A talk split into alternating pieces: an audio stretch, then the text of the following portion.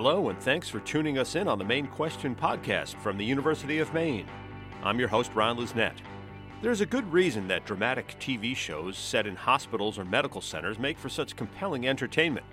Shows like ER, House, Grey's Anatomy have received praise and great ratings during their time. The stories they tell are inherently dramatic, the stakes are high, and you see the best and the worst in people. While reality is different than Hollywood, there are real life and death situations or healthcare decisions that families have to deal with every day, and that has certainly been taken to a new level with the coronavirus pandemic. How are decisions about care and treatment options made when a life is on the line and people have different opinions? How are scarce resources like personal protective equipment and hospital bed space fairly distributed during a pandemic? Outside of the hospital setting, what's the best way to balance public health with reopening the economy? You might not think a philosopher would be involved in decisions like this, but in fact, they are instrumental in helping to resolve complex situations such as these. Bio or clinical ethicists are now part of the team in hospitals and clinics across the country. It's just one example of the way philosophy is involved in many aspects of our lives without us even being aware of it. Ask the person on the street, and they probably think philosophy majors sit around reading Plato or Socrates, and that this discipline really doesn't have a real world application in society today. Well, Jessica Miller is here to dispel that myth. A professor of philosophy and associate dean in the College of Liberal Arts and Sciences at UMaine, she has many examples to share on how philosophy may be more important now than ever and how students who major in the subject go on to have successful careers in a wide range of fields, from law to the entertainment world.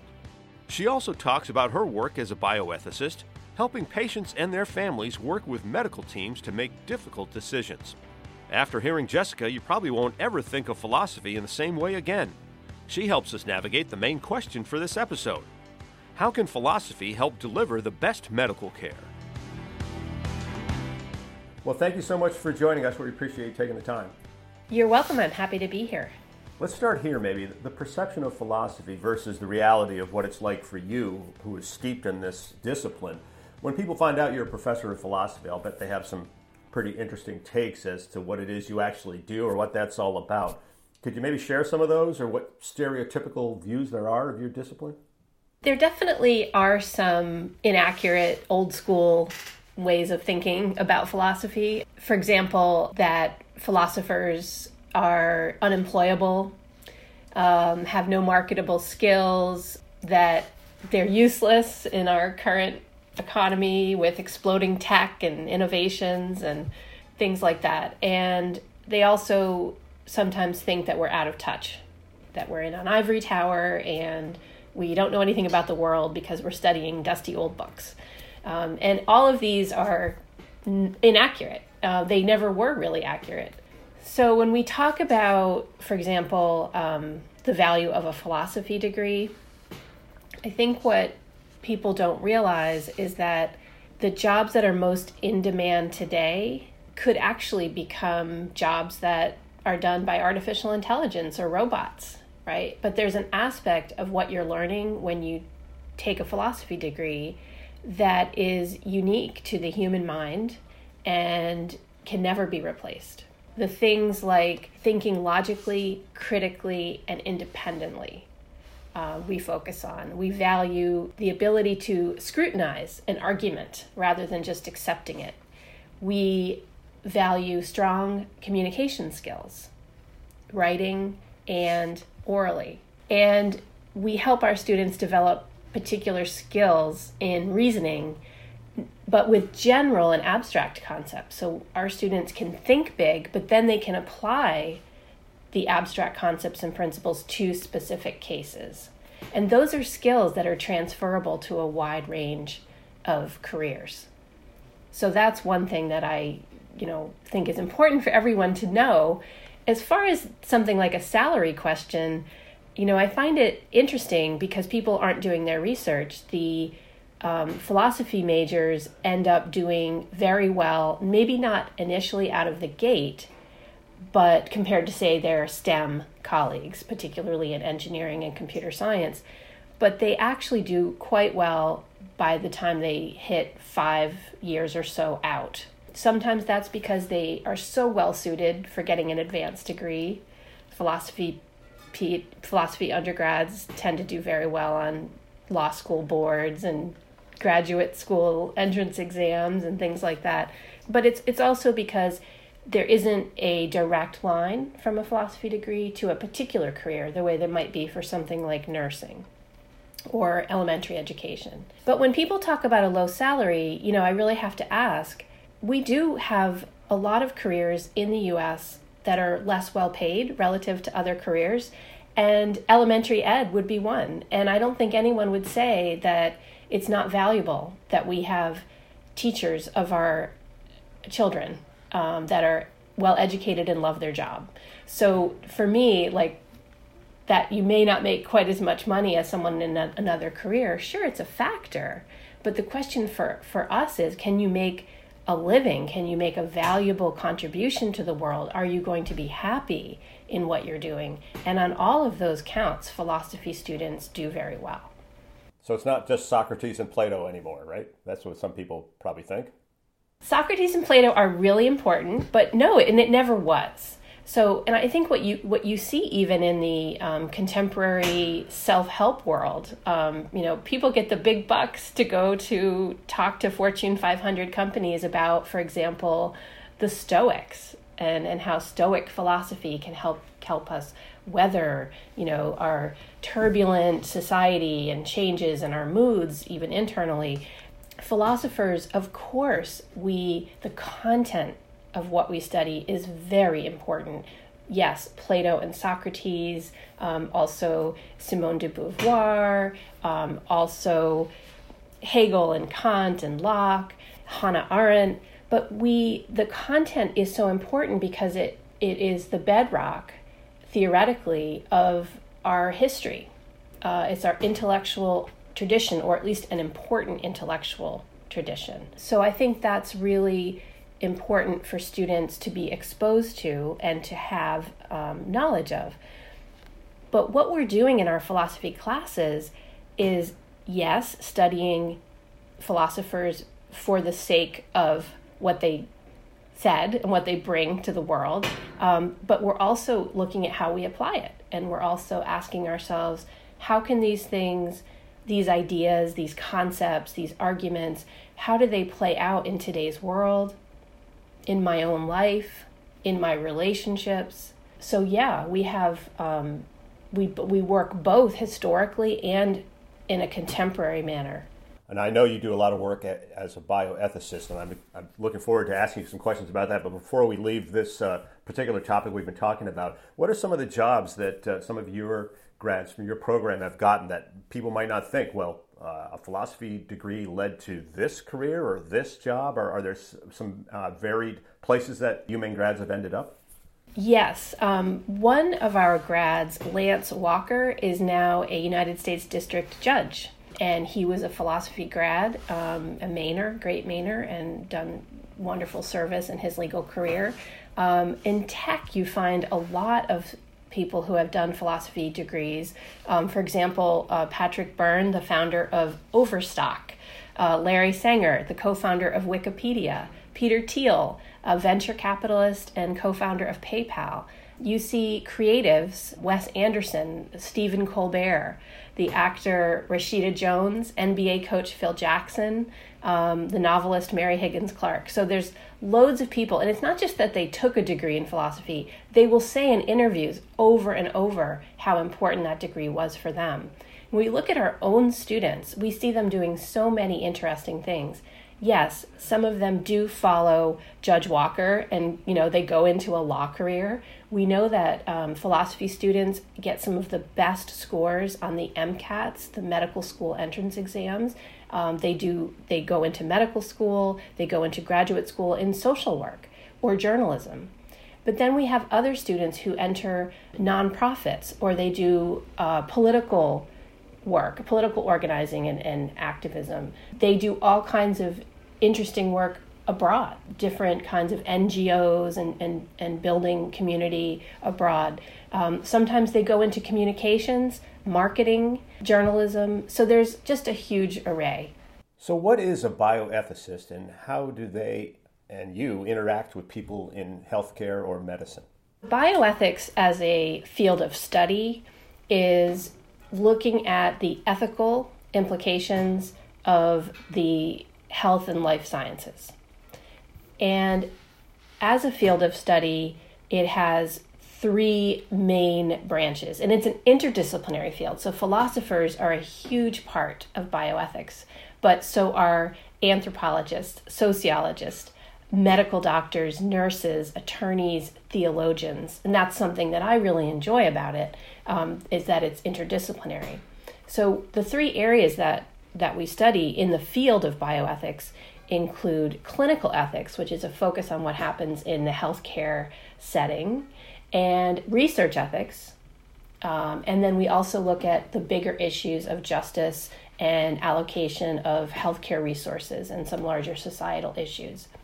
So we study kind of the gamut, just as you know you would think health covers the gamut. Give us maybe an example from from each of those. If there is a, a patient in the hospital and the family and the medical professionals are trying to make a decision about what kind of care or whether to continue care. I mean, is that sort of one of the scenarios that that you've uh, had to uh, deal with? When people do um, bioethics in the clinical setting, that's exactly what you know we're doing. We are trying to um, mediate disputes or disagreements, and they could be between members of the healthcare team, they could be between family members, they could be between family and the healthcare team.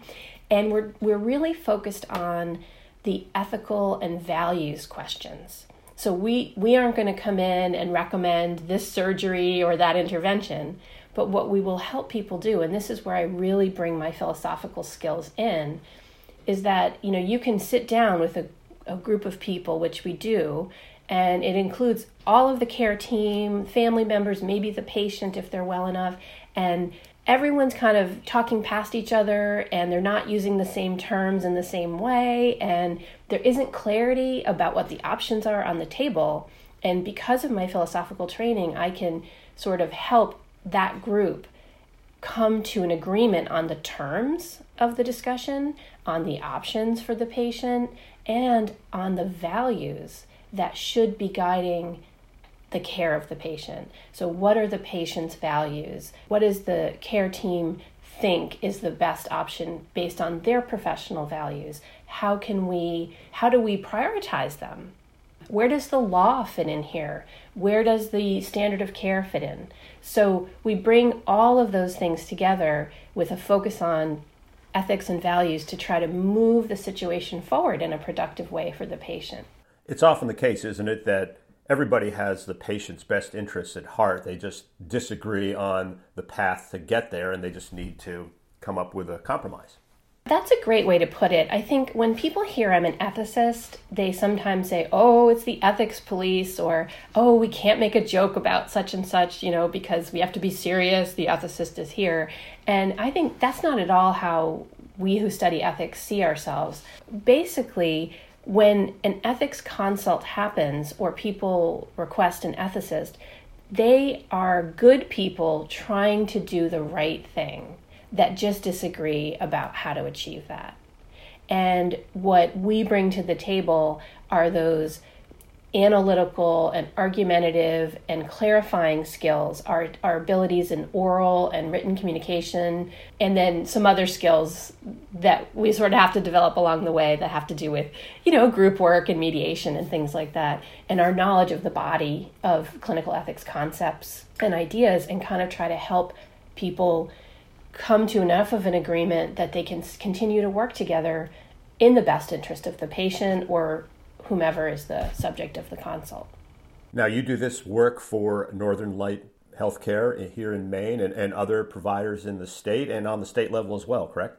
Yeah, so I, I've had ethics consults from all different folks. I do consult with Northern Light Health the most, but also I've had calls uh, for example, before marijuana was legalized, I had a question from a physician about prescribing medical marijuana. There was an ethics issue that was raised about would would his website is it giving the wrong impression for example like ethically where is the limit between being a businessman and being a doctor i've had calls from sort of legal aid groups about when they have clients, you know, that are potentially being not heard in a certain way, maybe in a group care setting, you know, well, what are the um, ethical options here? I've had a call from a, a pharmacist at a major retailer who thought maybe a mistaken vaccine went out, and even though it, it didn't happen, should they disclose? To the folks um, that were their clients. So, and then in, in a hospital setting, um, the questions like the ones you've raised end of life questions how would this patient want to live the remainder of their life?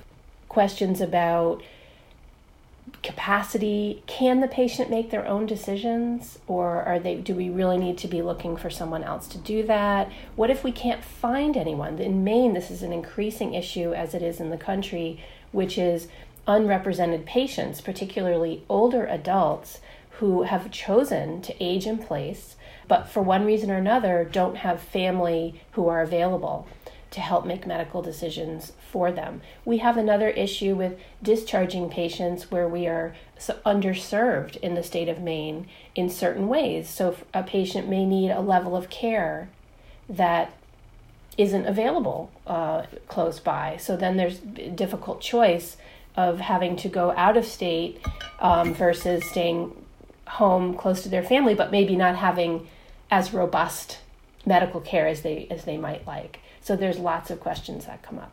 Has the coronavirus pandemic taken these issues to a new level? Talk about how ethics might play into things like the psychology of wearing masks or uh, rationing of healthcare and personal protective equipment or who gets the hospital bed and who doesn't. Your work probably is factored into all of those issues, I imagine. For anyone working in bioethics, this period since March has been a very, very busy period at the local, state, and national level. For example, at the national level in, in March, I think a lot of us were in dialogue, kind of talking about what do we do if there's such a surge, such that we don't have the acute care, particularly intensive care resources. And I think ventilators and beds were the things that made it into the public awareness, but there were PPE issues and lots of other things. How do we ration or, you know, how do we distribute those things in the fairest possible way? Um, this was something that we all were relying on each other to talk through just in case it came to pass. It did not come to pass in the state of Maine, but I can tell you that um, the the bioethicists in the state, we were all in dialogue with each other, with leadership of health systems, um, with the governor's office. We were, you know, we all were trying to be really prepared to make sure that the fairest possible systems could be set up uh, for patients. Other issues have definitely been coming up, like you know, how does this affect clinical ethics? Maybe you have a patient who needs dialysis and they're sort of losing their ability to understand their current situation and they're reluctant to go get dialysis. And they really need their friend to go with them, to sit with them, and help them remember why they're there and remember it's important. But now we have COVID. So, what do we do for a patient that really needs a friend with them, but they can't go into the clinic? Or um, at the end of life, how do we know we've always been able to have family there when someone is imminently dying. But how do you know when that line is crossed?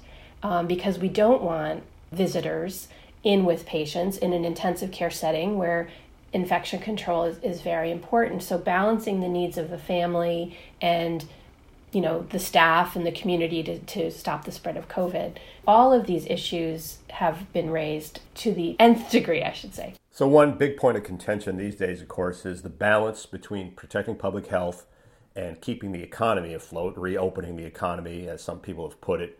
How does a philosopher look at that? The way that a philosopher looks at these bigger questions about the rights of individuals versus the need for a community to protect the vulnerable, we would begin by asking questions like what do we know? What are the facts? And how do we know it? So, I've talked a lot about values and ethics, but another thing that philosophers do is called epistemology, which is a fancy word for saying, how do we know we have a warrant for the things we believe? Why do we think they're true? And in, in today's world, I, I think that is one of the most important things that the discipline of philosophy can bring to the world. It is so difficult for people these days with social media and misinformation to know what to believe.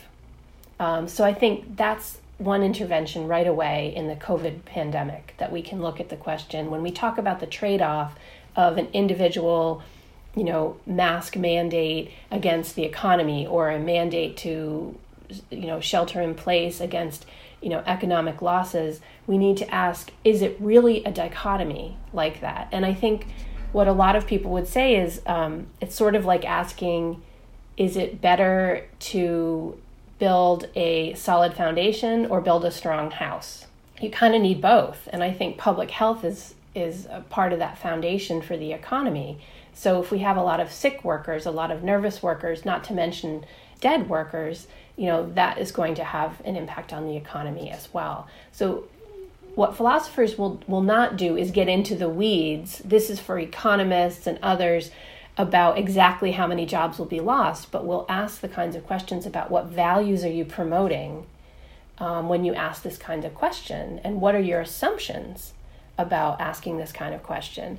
So, for example, some of us, my age, remember when a little baby named Jessica fell down a well, and we had 58 hours on TV of watching dozens of rescuers spend hundreds of thousands of dollars to get baby Jessica out of the well. Nobody said, you know, was this a waste of resources? I think everybody wanted baby Jessica to be okay, and she was okay. But then imagine that you get an email saying, come to this town meeting to talk about putting fences up around wells. And you'd probably be bored and you might delete it, right? Um, and yet, it's the same issue, but you're just taking it from one very poignant story about an individual to a more like boring public policy question, right? So I think what philosophers will try to do is is ask us are there biases in our thinking? And the bias that I'm referring to is a bias about um, rescuing one person versus putting plans in place to minimize harm to a large group of people. And I think that's where the, with the pandemic, it's hard when you say 210,000 Americans are dead, that is a numbing number. That is, I mean, psychologists have done studies where they'll take people and ask, Would you save one baby? And then they'll say, What if it was three? And the likelihood goes down that somebody will be willing to save them. I mean, you're talking tiny numbers, right? Um, so imagine 210,000. So there's like a numbing effect. So I think philosophers appreciate these sorts of things and try to put us in the mindset of emphasizing the relationship between the 210,000 and the individuals like baby Jessica in the well and say, let's be consistent in our thinking here.